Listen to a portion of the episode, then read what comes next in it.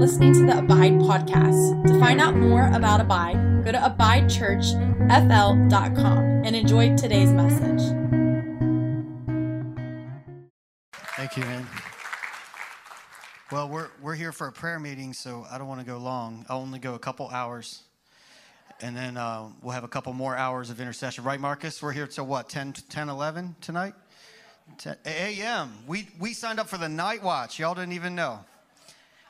Um, I will, I, I do, uh, uh, I just, I have a sobriety in my heart about this. Um, I'm going to share a couple stories real quick, and then uh, I do have notes for you guys. I'm realizing as I'm looking at them that you know how when you open up notes on another computer, the formatting gets all jacked up. So that's what happened. So um, that's like a pet peeve of mine. So sorry about that. But um, I uh, I do feel like we are in one of those moments across the earth right now that is. Um, I don't want to exaggerate by saying once in a lifetime, but in a sense, I think that's actually true um, in terms of some of what's happening across the earth. And Marcus was just describing it. Uh, on March 6th, I got this email from Mike Bickle, who's the director of the uh, International House of Prayer in Kansas City. And it, it was maybe to a couple hundred leaders or something like that. And it said, can you jump on this Zoom call today? It's the most important leadership meeting of my life. And I'm like, what in the world? I had other plans, but when you get an email that's like the most important of my life, I'm like, well, I guess I'm going to shift my schedule, jump on this Zoom call. And as a side note, they they ended up just like publishing the Zoom call, so you can actually find it online um, and just hear it. But basically, he was describing this narrative, and I'm going to try to give you. Marcus already gave you a, a great summary of it, but uh, right now, how many of you know the the prayer movement that is exploding across the earth is sovereign, and it is moving at a level that that has never happened in history before. Um, I got South African friends here. The Global Day of Prayer started in South Africa with Graham Powers and started filling stadiums. I remember the Global Day of Prayer service in Virginia that I was standing in, and they had crafted prayers that we all prayed together, like the whole world, every continent. And they were estimating, um, I'm trying to remember the exact number, it, it was multiplied millions. I don't want to get the number wrong that were gathered either in stadiums or churches or arenas or fields or whatever on every continent, and we were all praying the same prayers at the same time. I multiplied millions of people, and we got to the last prayer where it's Revelation 22, the Spirit and the bride say, Come. And as I said that sentence, it hit me that millions from every continent were saying the same phrase at the same moment, on the same day, in the same prayer meeting, essentially asking Jesus to return. And like, uh, literally just began to weep in the, in the church we were in in Virginia, realizing I'm sure there was a gathering here. I'm sure there were gatherings all over the world. And that's not a fad that's about to go away, it's a sign of the times. And so we're in another moment like that right now, where actually a friend of mine, a guy named Jason Hubbard, he leads something called the International Prayer Connect. The International Prayer Connect represents um, 5,000 prayer networks.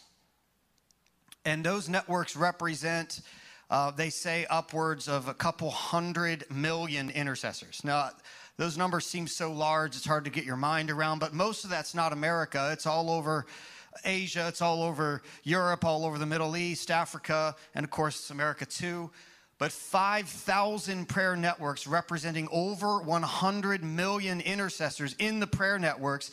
And those prayer networks collaborated with these house church planting movements in the Middle East and in the 1040 window, unreached people groups. They got together, had a meeting in Kansas City, and decided that they were going to move with the church planting movement and the 500, uh, 5,000 prayer networks. So I know it's big numbers we're throwing around here, but we're talking a couple hundred million intercessors moving with church planting movements that represent millions of people in the unreached people groups, and they agreed together that they would target the top 100 cities in the world that represent unreached people groups. Did you guys catch, that whole narrative? And so, and they decided they would pick four days throughout the year to target a specific uh, region of the world where the 100 plus million intercessors would all pray from every continent for that region. And so they picked May the 28th for the whole world to pray for Israel. So there's, th- excuse me, three other days of prayer for um, other regions of the world, like uh, the, the Middle East, just happened a few weeks ago. But May 28th was the global day of prayer for Israel.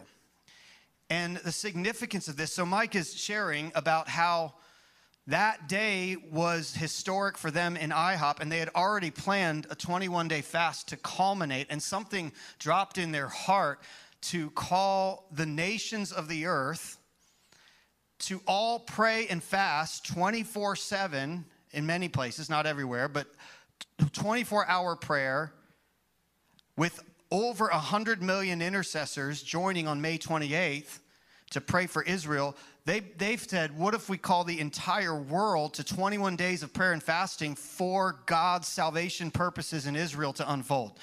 And, and the reality of that is that he, Mike, Mike began to say, I've been asking histori- church historians, messianic leaders, if anything like that has ever happened in history before, and the resounding answer was, We have never heard of anything like this, where the entire Gentile world, to the tune of millions of people, is coming to, to agreement with Isaiah 62 for God's purposes for the Jewish people to unfold um, across the earth.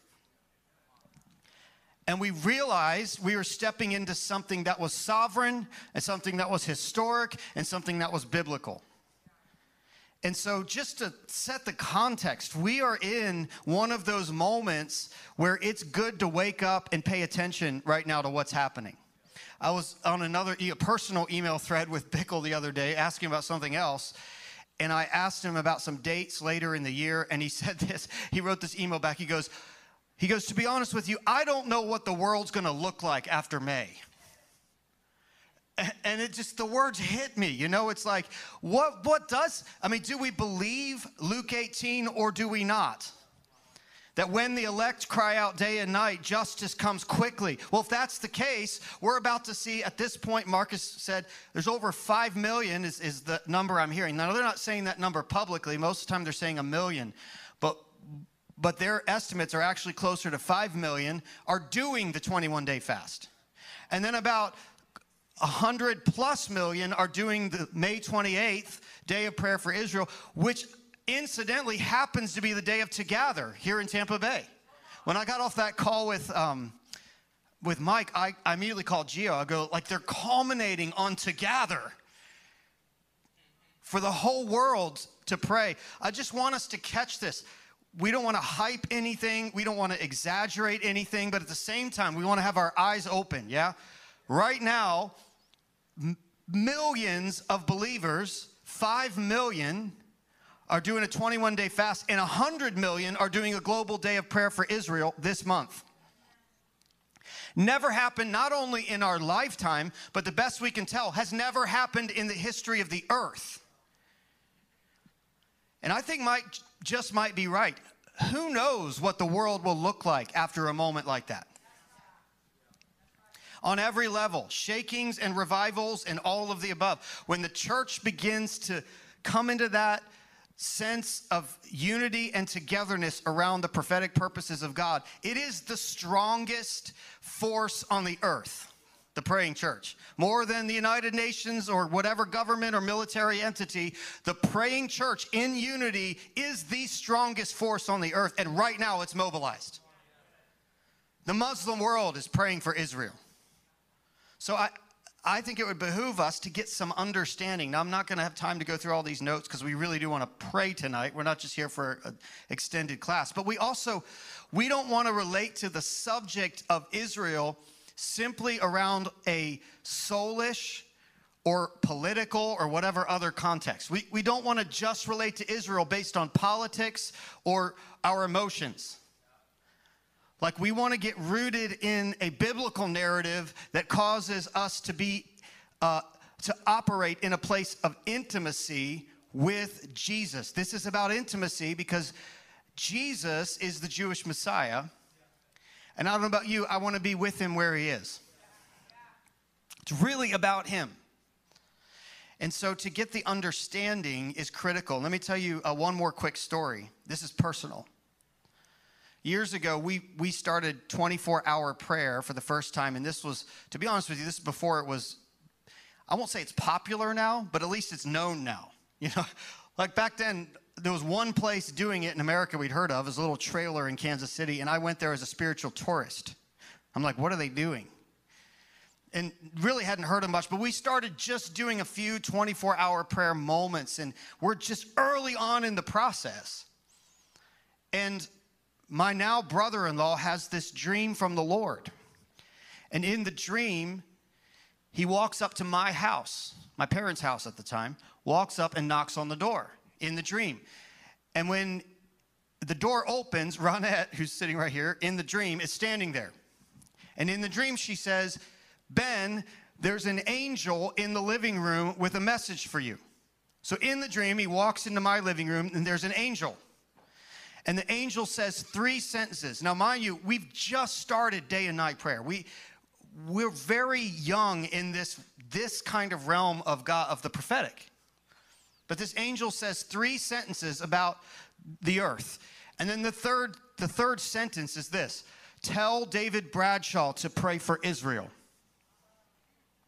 So he comes back, he calls me. He goes, I had this crazy dream, angel in your living room. Tell David Bradshaw to pray for Israel.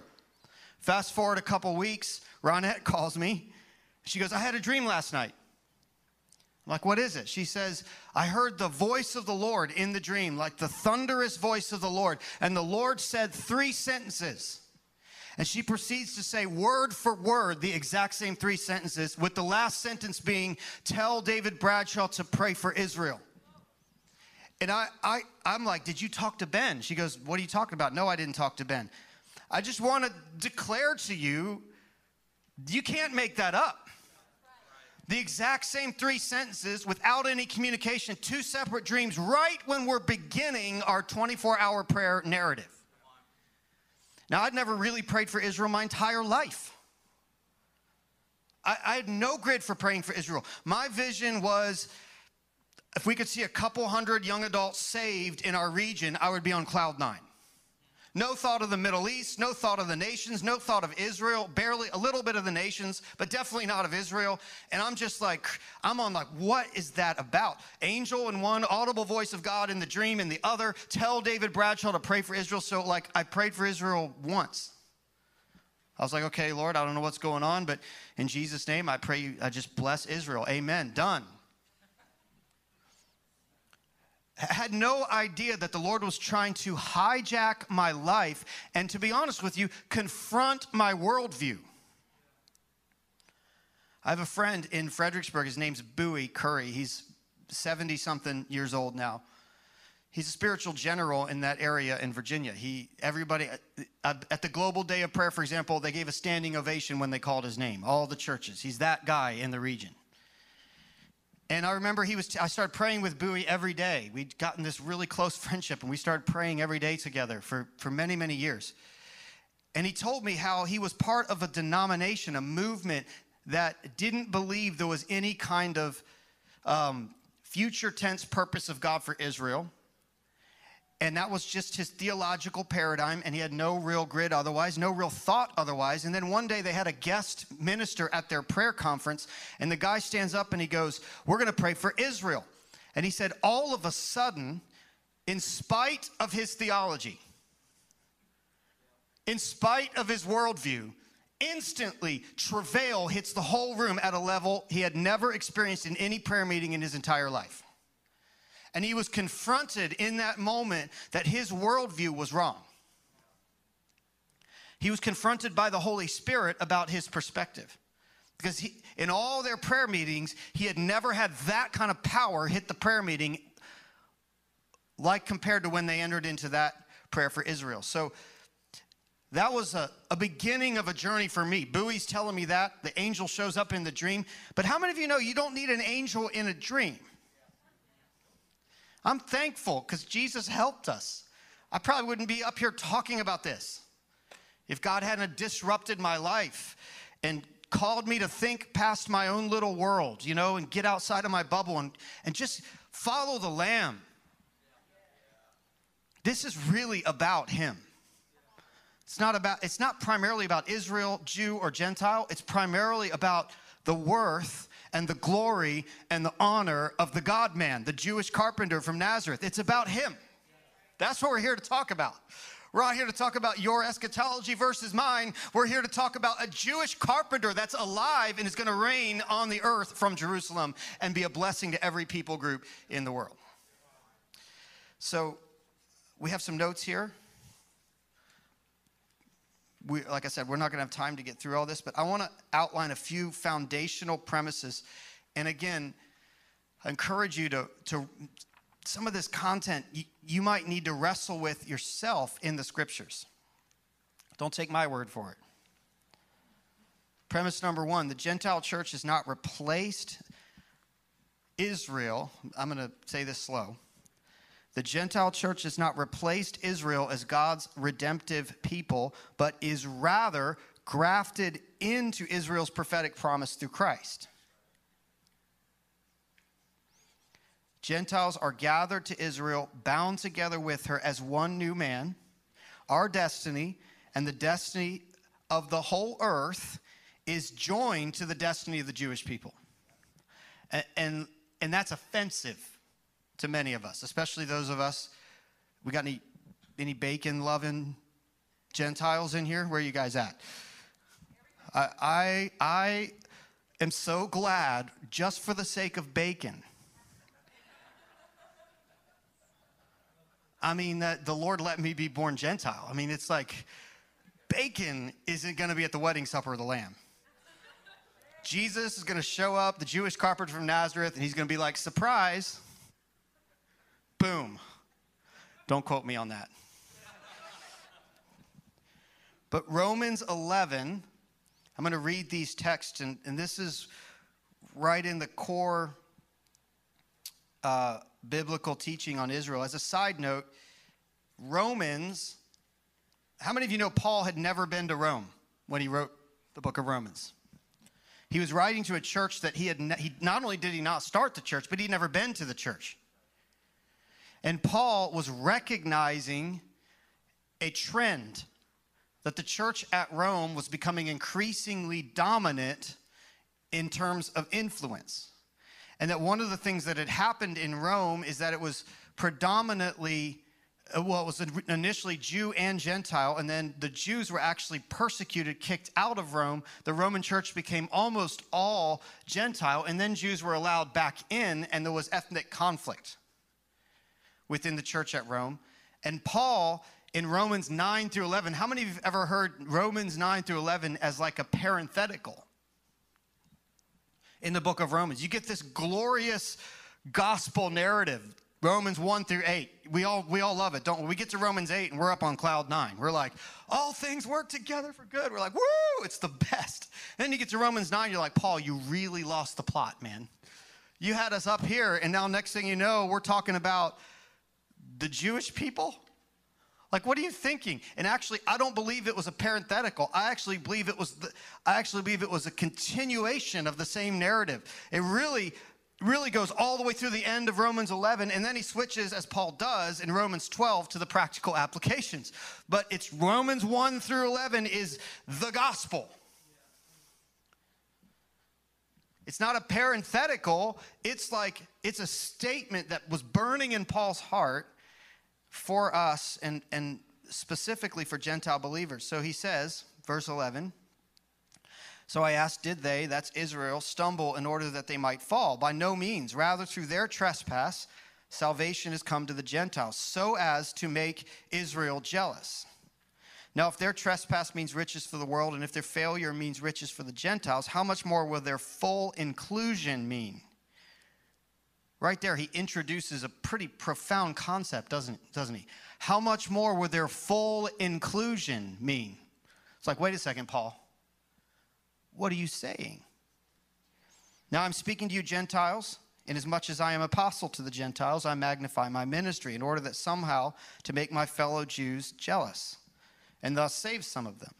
For if their rejection means the reconciliation of the world, what will their acceptance mean but life from the dead? If the dough offered as first fruits is holy, so the whole lump, so is the whole lump. And if the root is holy, so are the branches. But if some of the branches were broken off, and you, although a wild olive shoot, were grafted in among the others, and now share in the nourishing root of the olive tree, do not be arrogant toward the branches. Do not be arrogant toward the branches. How many of you know in the first century, the big dilemma in the church, the big dilemma in the church was whether Gentiles had to become Jewish in order to be saved. Have you ever read Acts 16 or 15, excuse me?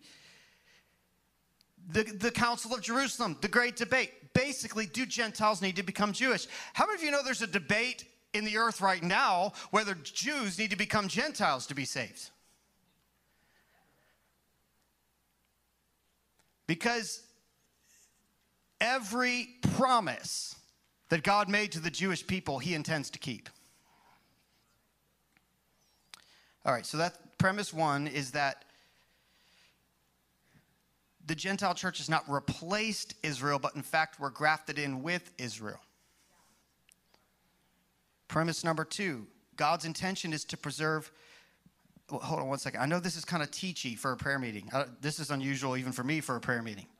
But let's just let's be teachy for a minute. Can we do that? Just bear bear with us.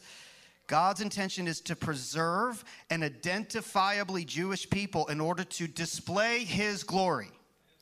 It is, the, it is right that Messianic Jews continue in their Jewish identity. Both Jew and Gentile are saved by grace. Okay. I'm just going to move on here, but I, I think it's important to recognize that the preservation of the Jewish people and the restoration of the state of Israel is one of the greatest miracles to ever be put on display in the history of the earth. How many of you, you know, like the Hittite nation never got restored?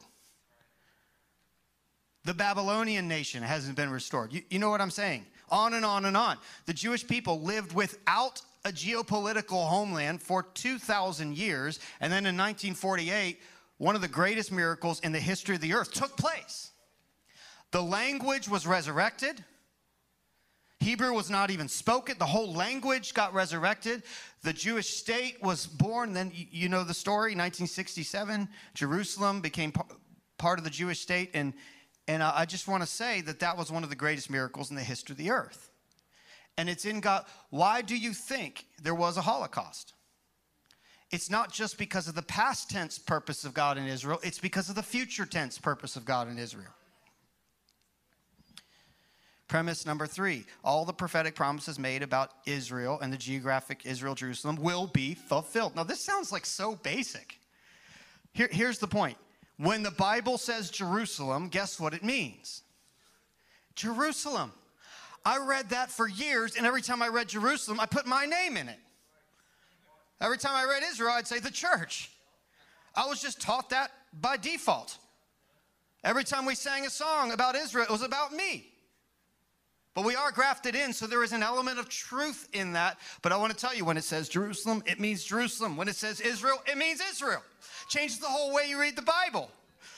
Like Zechariah 14, where it says the Messiah will stand on the Mount of Olives and it will split down the middle. And then it says that he will enter the city of Jerusalem and the nations will be surrounding the city of Jerusalem. And then it says that the Lord will be king of the whole earth. And when you read that text, when you realize that's talking about Jerusalem and the real actual Mount of Olives, not the figurative one in your imagination. In that day, his feet will stand on the Mount of Olives and it will split in two. You ever been to the Mount of Olives? It's a real piece of real estate. You stand there and you go, oh my gosh. And then you look at Jerusalem and you go, why there? It's for God's glory, isn't it? Premise number four God will save all of Israel. Step one fullness of Gentiles saved. This is all Romans 11. Step two, salvation of all of Israel, the second coming of Jesus. Step three, all the Gentiles saved and the restoration of the created order. There's a lot to say in that, but Paul says it there in Romans 11 For I do not desire that you should be ignorant. How many of you know you can have a really good heart and still be ignorant? You got to be wise as a serpent and innocent as doves. You can be a pure heart and still have lack of wisdom and understanding. You need both. You need purity and wisdom. And Paul's saying, don't, guys, don't be ignorant on this. And I think he would say it to the Western church don't be ignorant right now. Don't get your information from the headlines. Don't be ignorant. And he says, because lest you should be wise in your own opinion, that blindness in part, not in full, in part, has happened to Israel until there's an end date. And it's this until the fullness of Gentiles comes in. This is, these are the culminating verses of Paul's gospel theology. Until the fullness of Gentiles, in other words, global harvest takes place, and then all of Israel will be saved.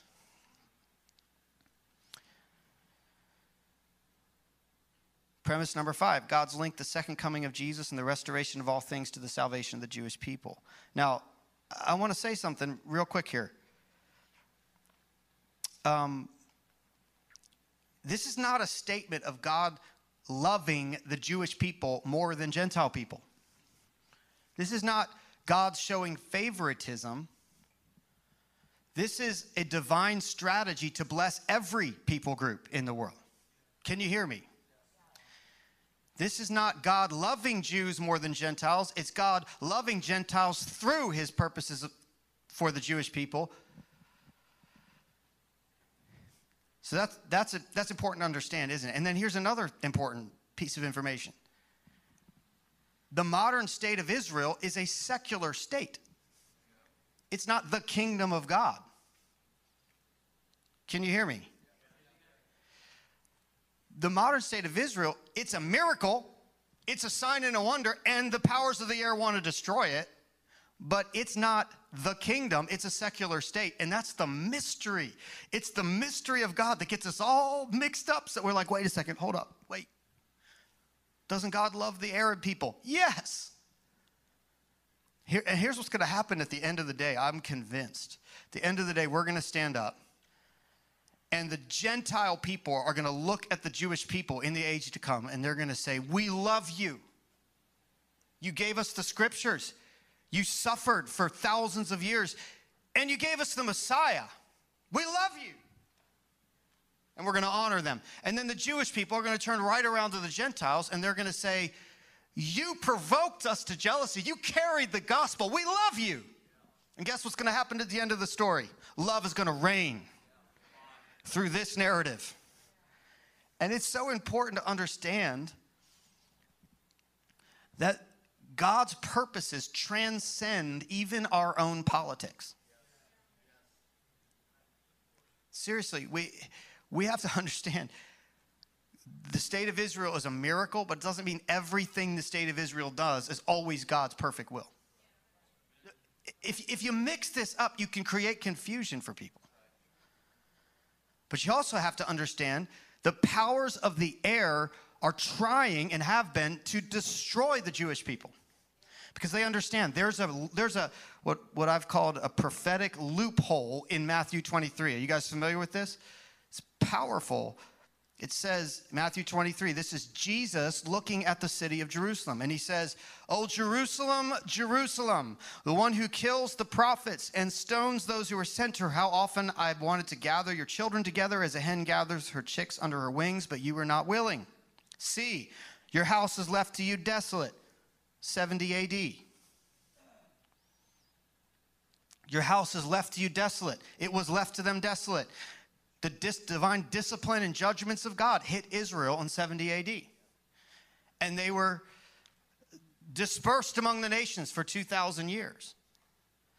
And he goes, For I say to you, Jewish leaders of Jerusalem, you will not see me, you will see me no more till you say, Blessed is he who comes in the name of the Lord. I think the satanic powers of the air are far more familiar with that verse than 99% of believers. Do you understand what Jesus just said? I'm not returning to Jerusalem until the Jewish leadership of Jerusalem declares I'm the Messiah. He just, Jesus just set up a global drama like we don't even understand right there. Do you guys see that? He just set up a global drama that's going to cause us to fall in love with one another and cause Jesus' leadership to be vindicated in a way that we could we never would have thought up this drama. But he goes, I'm gonna, there's gonna be a partial, partial hardening on the Jewish people, the fullness of Gentiles all across the Middle East, all across Africa, Asia, Europe, South America, all across the world.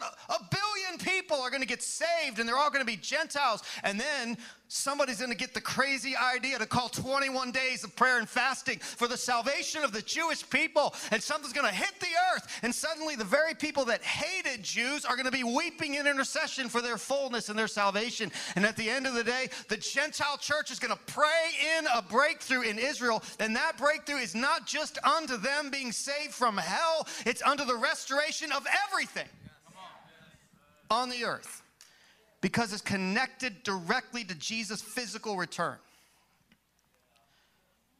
We're not just praying for 21 days for just for the Jewish people.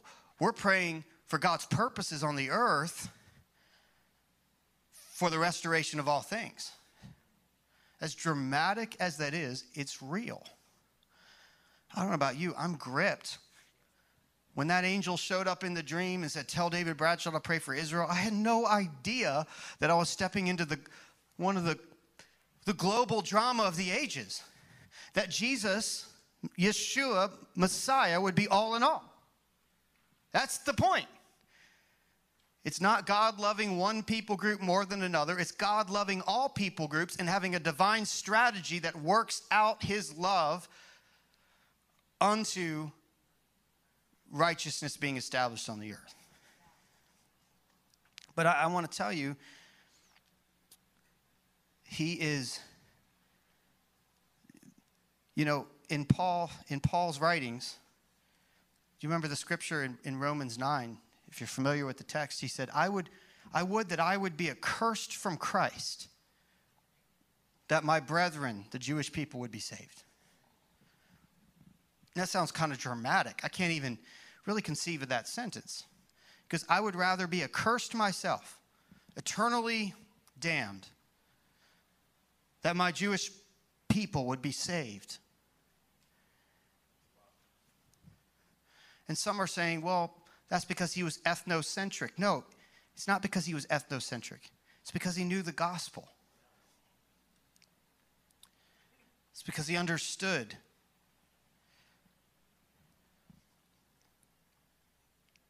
I think even tonight, I think God wants to begin to mark us. Not just to debate the theological nuances around the topic of Israelology, which is an important conversation, but I think it's got to move past just debating the nuance of this theology and move into an actual spirit of prayer where we're gripped for the purposes of God.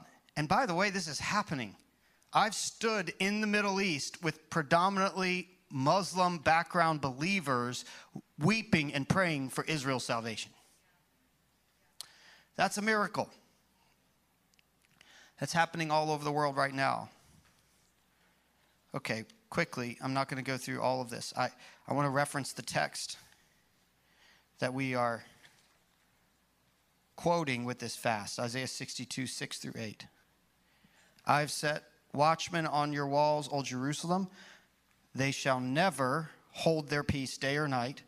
You who make mention of the Lord, do not keep silent and give him no rest till he establishes, until he makes Jerusalem a praise in the earth. And how many of you know when it says Jerusalem, it means Jerusalem?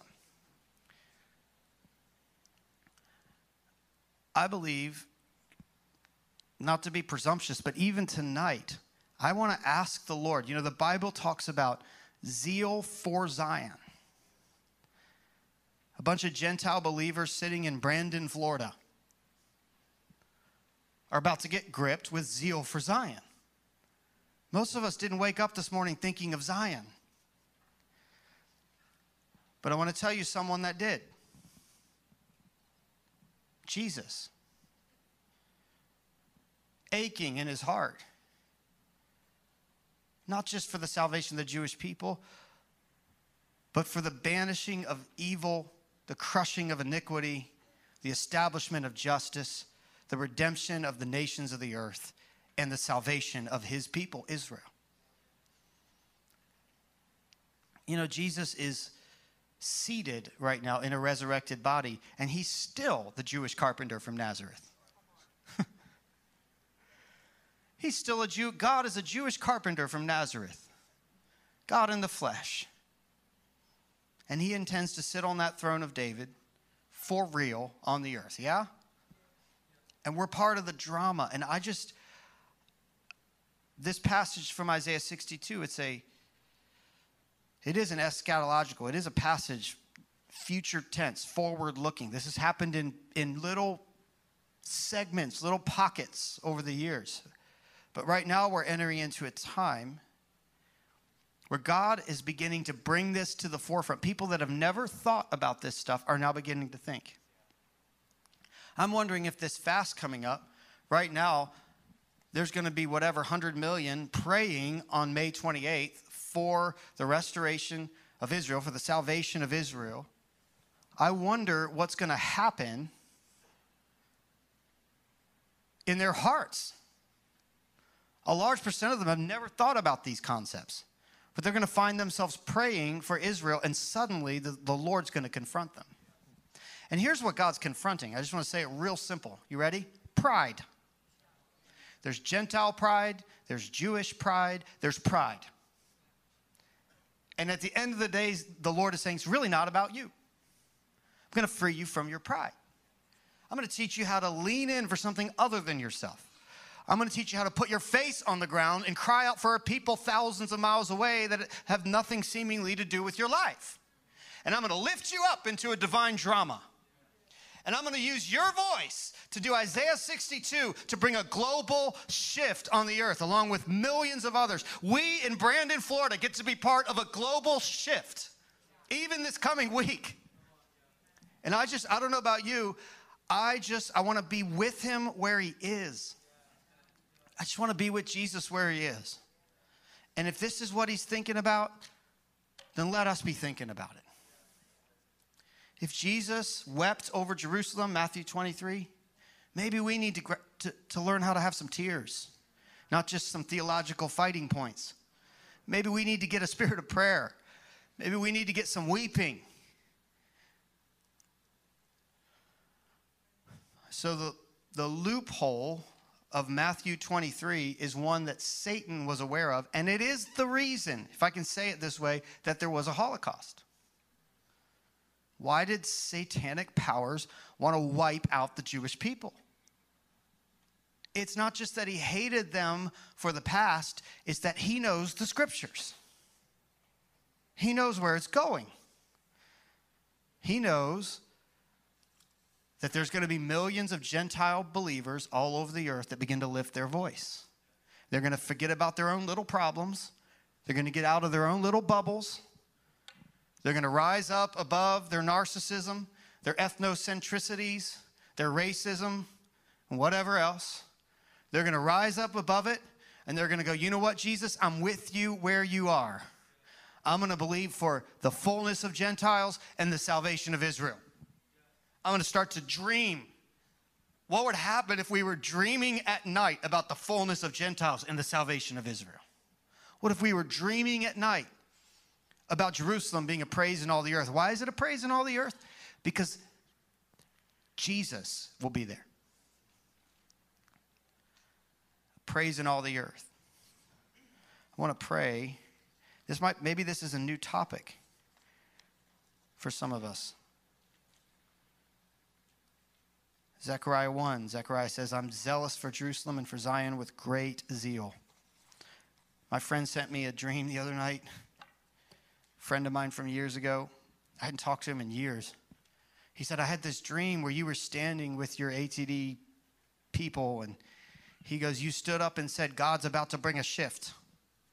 He's about to bring a shift even in our movement where we begin to carry in prayer God's purposes for Israel in a way we never have before. And he said, when you begin to say that, people were mad, sad, and glad. But I don't know, tonight, I don't, I'm not trying to make this moment too dramatic because we need to go back into prayer. I don't know. I just, I want to pray tonight. May there be a shift. May this not be a few theological talking points. May we begin to enter into the zeal of the Lord for Zion. I want to pray right now for us. I'm just going to ask the Lord to begin to mark us. Maybe give some of us a gift of tears. Maybe begin to shift us from just a political position into a burden in intercession. Lord, I ask you to come now. I repent of Gentile arrogance. Lord, forgive us for our Gentile arrogance.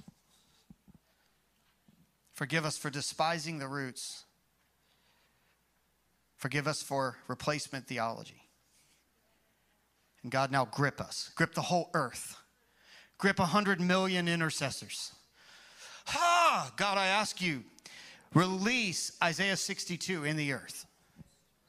Lord, I pray tonight, I pray all across Africa, all across Asia, Lord, all across South America, North America, Europe.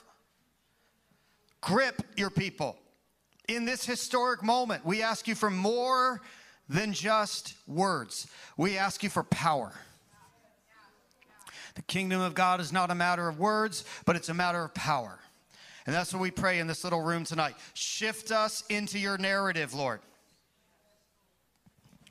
Let's pray in the Spirit together if we can for just a minute. We, we need the Lord's help.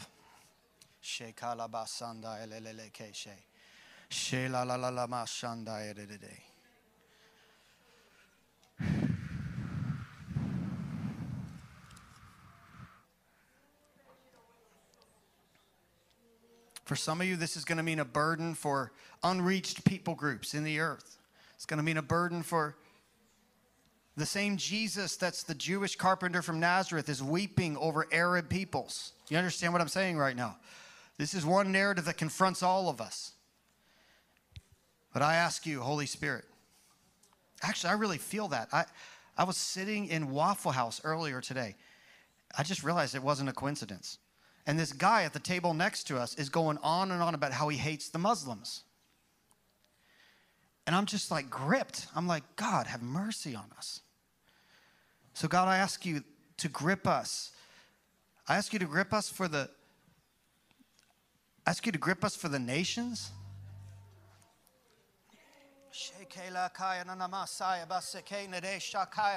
God, I ask you to grip us for your people, Israel.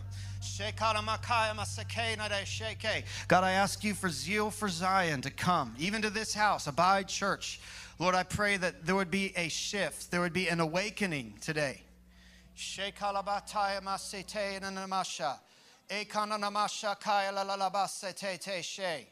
Let it come, Lord. Father, let zeal for Zion grip this house, Lord. I pray it would grip. I, I, I want to. We're going to transition to intercession here, but if this is stirring your heart, I want to invite you just to stand where you are and let's ask the Lord. Anybody that's just being stirred right now, even if it's just in a place of hunger, for God to begin to grip you. You might be going like, I don't even know. But I just I want to pray all over the room that God would just begin to that God would begin to touch touch us. Lord, grip us now. I pray that, Lord, if, it, if it's necessary, that you'd wake us up in the night. Come, Holy Spirit. Let it come, Lord. Mm. It's time, it's time, it's time. I just felt briefly that there were some of you that um, this does go against what you were brought up with or what you thought was true. And I just felt like the Lord said, just give him permission to change the story. Give him permission to show you his heart. Give him permission to go on a journey with you in this season, in this, especially in the next month or so. And so, if that's you, I feel like the Lord's saying it's okay that that's where you are, but does He have permission to take you on the journey? And so, I just want to pray um, for those that are in that category. You don't need to raise your hand or anything. But Father, I just thank you for those that this is either new or it goes against what they thought, God. God, I just thank you that you would take them on the journey. Take them on the journey into your heart for Israel and the nations. Father, we want to love what you love. We want to weep what you weep for. So, God, we ask God, we ask God for a supernatural encounter with your heart for Israel. We ask God for revelation, a spirit of wisdom and revelation and knowledge of you, God. And Lord, we just thank you that we'd be quick to repent, quick to throw off the old mindset as you show us things, Lord. In Jesus' name.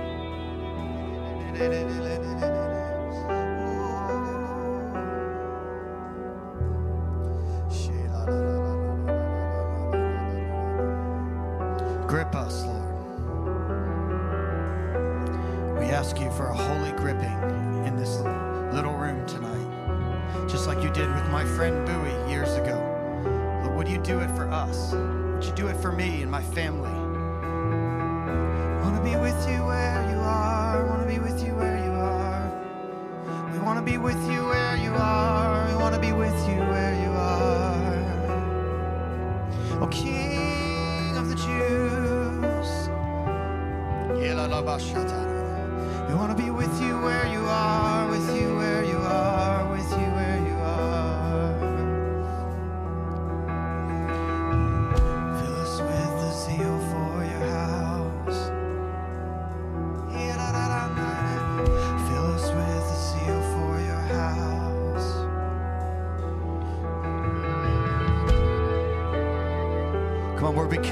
intercessors.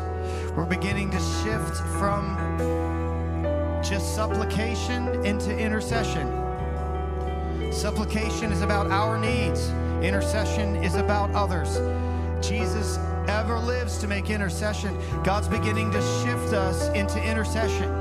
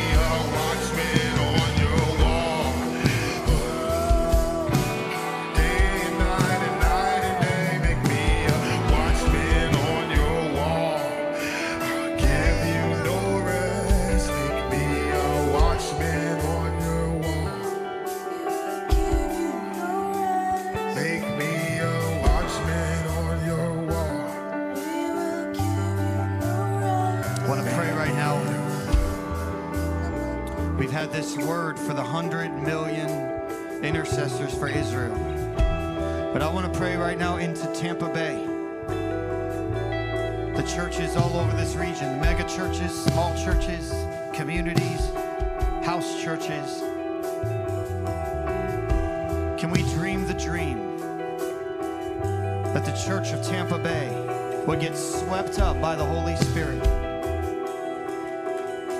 To transition out of our narcissism that we tend to have as, as humans and begin to dream the dream of God and pray the prayers of God and live the lifestyle of sacrificial love. I want to invite you to, to pray with me right now. Let's pray for the Church of Tampa Bay that God would give them the zeal for Zion as a gift. Lord, just like you did in many of our lives, you interrupted, like Gio's been preaching on divine disruption. We ask you across Tampa Bay for a divine disruption related to your purposes for Israel.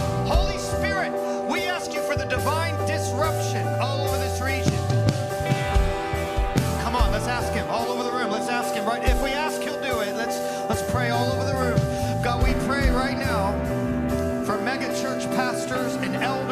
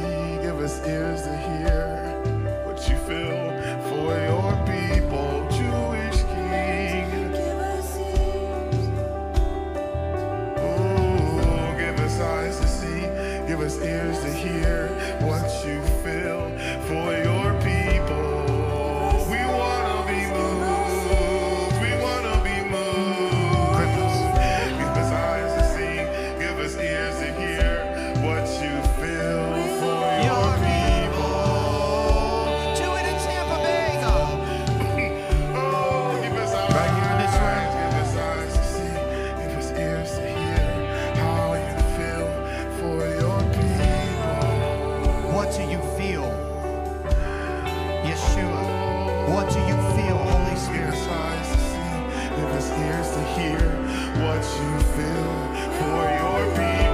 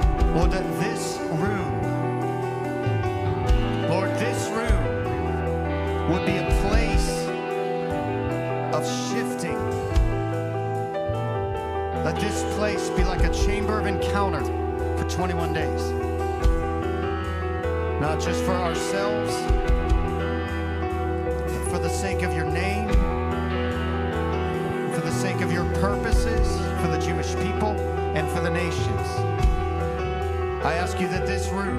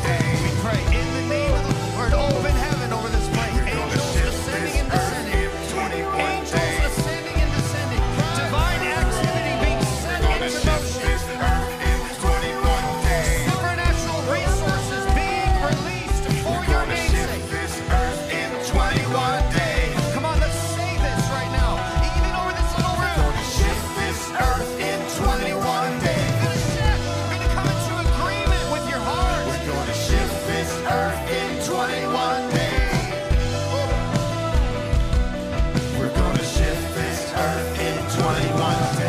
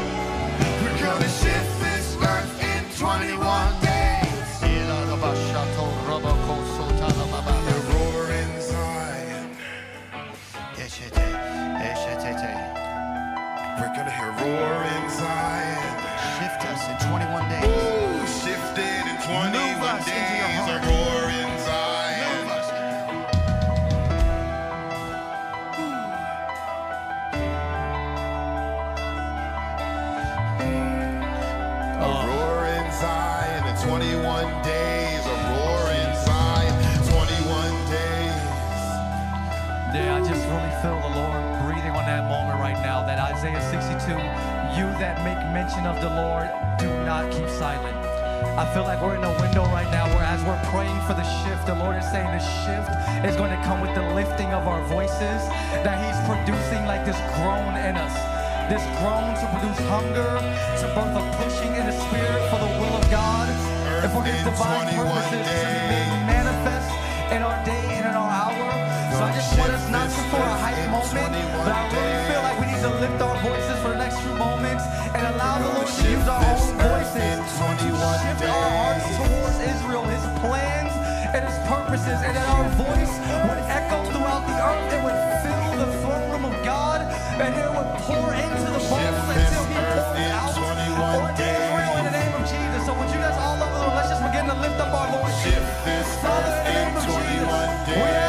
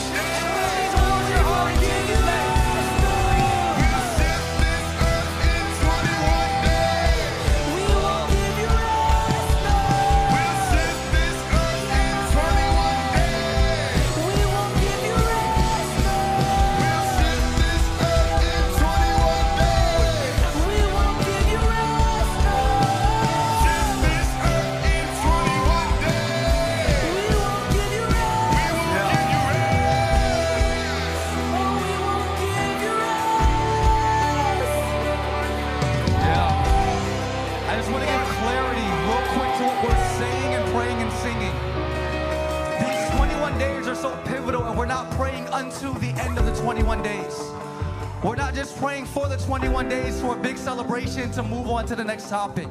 What we are praying for and interceding and laboring for is at the end of the 21 days, out of a huge day of millions of intercessors around the world, that He would establish His people in this rooting of prayer until. So I want us to just center our hearts around the reality that the 21 days, that 21st day, to gather is not going to be the end. It's literally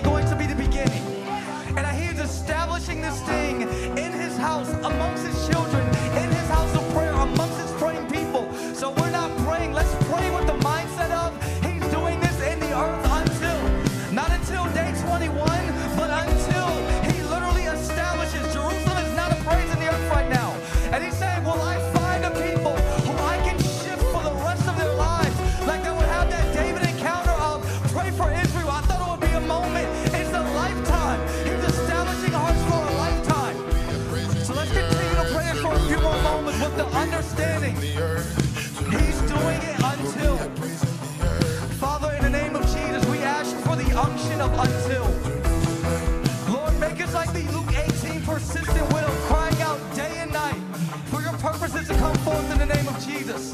For your justice towards your people to come forth in the name of Jesus.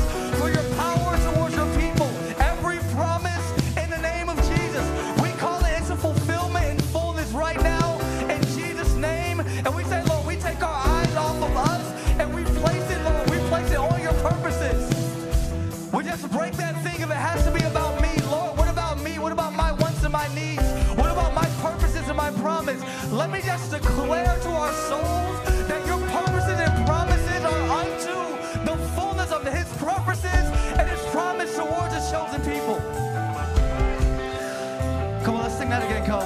Jerusalem will be praising the earth. Jerusalem will be praising the earth. Jerusalem oh, will this be is how the story the goes. Earth. Jerusalem will be praising the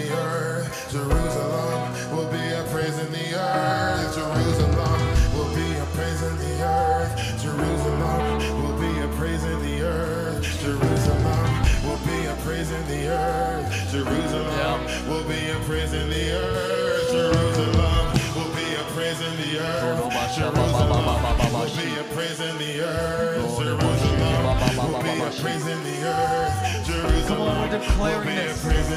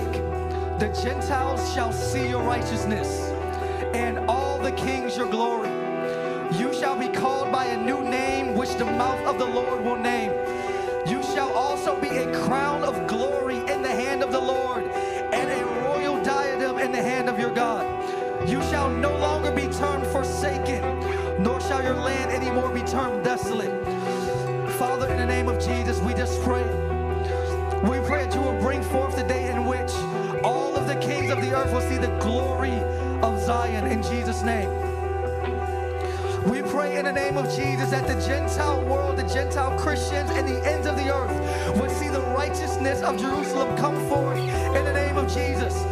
And that it would just break every political scheme, every devilish scheme, and dividing and plots and schemes to destroy what your hand is on. We declare life and we say, Oh, Jerusalem, the day of your righteousness is coming to the earth. Would you just declare that the day of your righteousness is coming to the earth?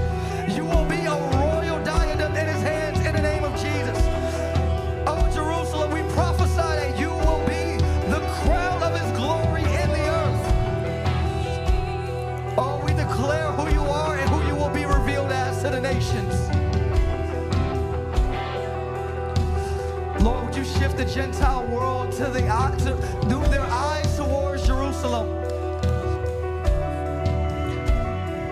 Uh, that their righteousness would go forth and every eye would see.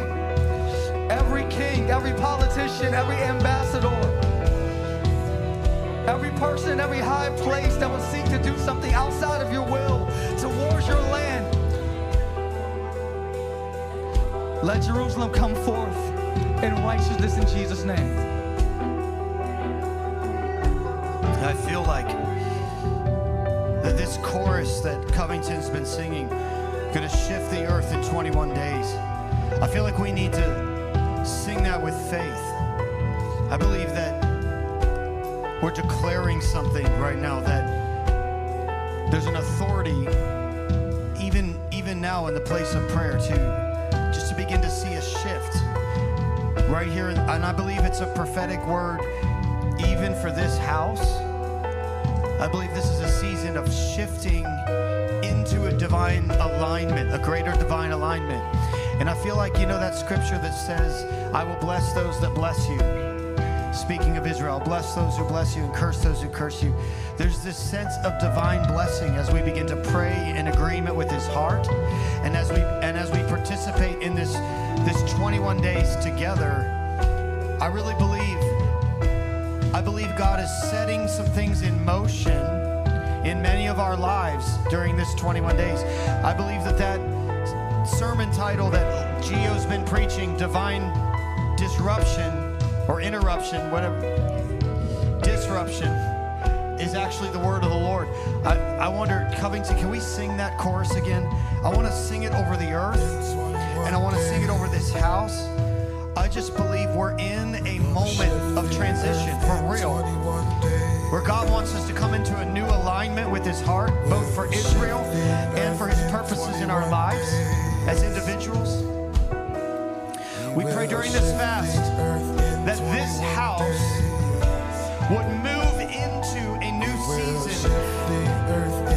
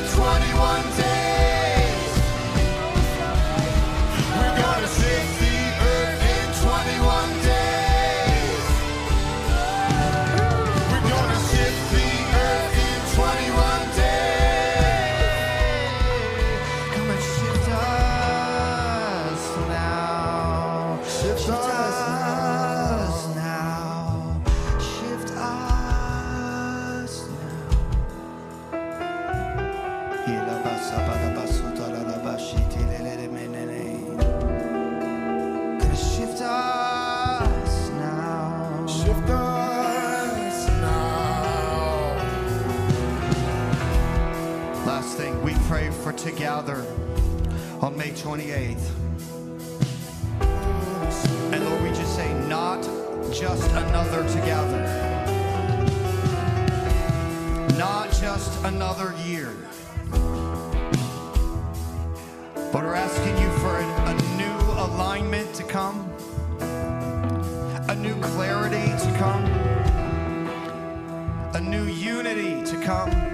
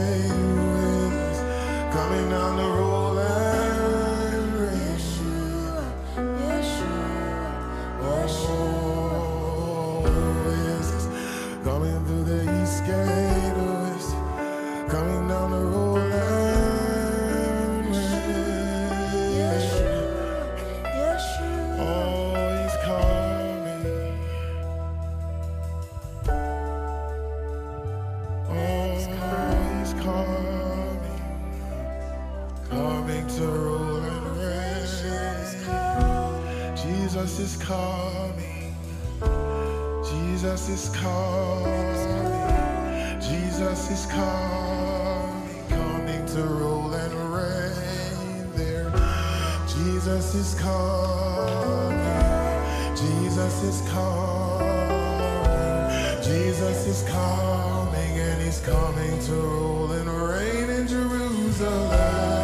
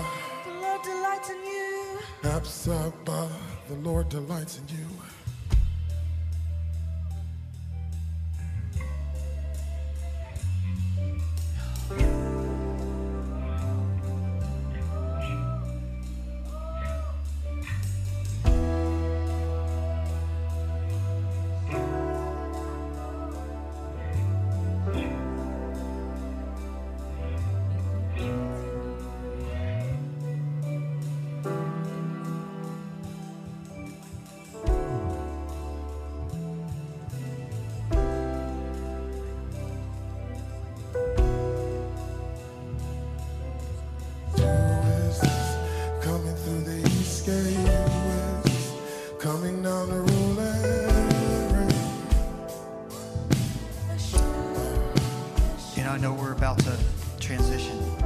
How many of you guys just sense the, the spirit of prayer just beginning to, to rise? The Lord's helping us. Just a little bit at a time, He's helping us. I um, was sitting over there and, and like my hands just were burning just with like a heat. And a lot of times that'll happen when there's like an impartational thing. And so I just want to as we're ending and transitioning, I don't know what Marcus wants to do, but if there's anybody that would like just, just for a moment, just for prayer, for, for an impartation of this prayer, this Isaiah 62, the spirit of prayer, as we're entering into the next 21 days, I just want to invite you can just come right up here around the front as we're transitioning and we're just going to just move down the line and pray. I do believe in that. I believe there's actual impartation that can happen through laying on of hands. And so I just feel like the Lord wanted to touch some people tonight. I know we, like I said, I know we're about to wrap up here, but Lord, we pray that as we enter into the 21 days that you would send a helper,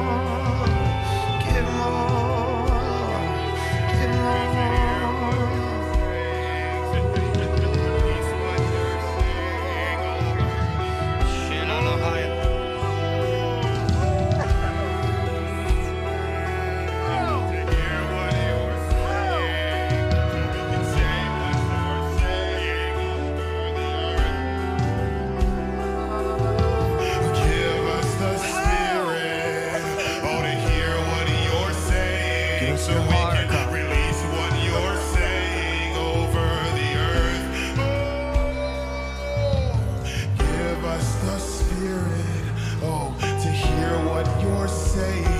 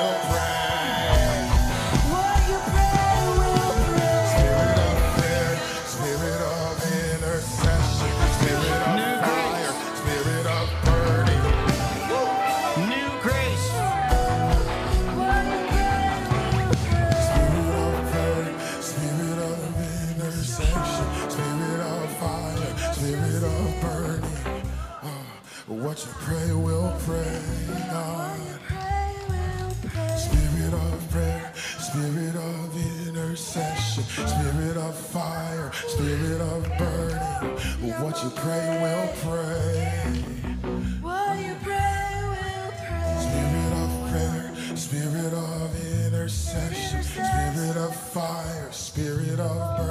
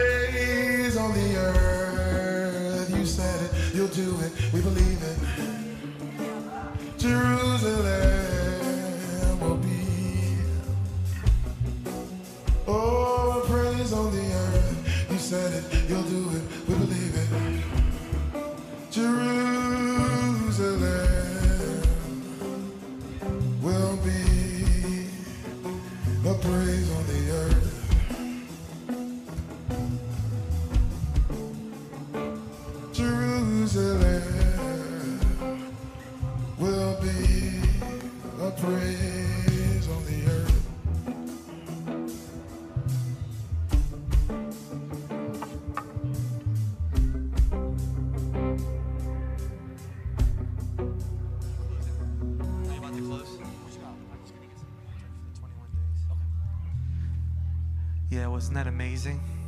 Hey, I, I just I, I just want to give context because we really feel like tonight was an introduction for the 21 day journey that we're going on. This just first fruits into what the Lord wants to do, but we want to invite you guys to engage with what the Lord is doing over these 21 days. We're going to be open 6 a.m. to 6 p.m. with live sets 6 to 8, 12 to 2, 4 to 6 by God's grace. But we'll be in here and we're just going to continue to go after this, continue to give understanding, but also just continuing to believe for God to encounter us in a supernatural way like like David said that it wouldn't be just something that ends on May 28th, but that God has set something in motion for the rest of our lives. So Wednesday night's gonna remain. We're still gonna have Wednesday nights 6:30 to 8:30 or till we're done. And there's gonna be teaching on these nights for us to continue to go deeper in this. But I just wanna ask you guys to engage. My heart just, we never really ask, but I just feel like it's a pivotal time for us. Our whole staff is shutting everything down. People are changing schedules. It's gonna be a, a pivotal time.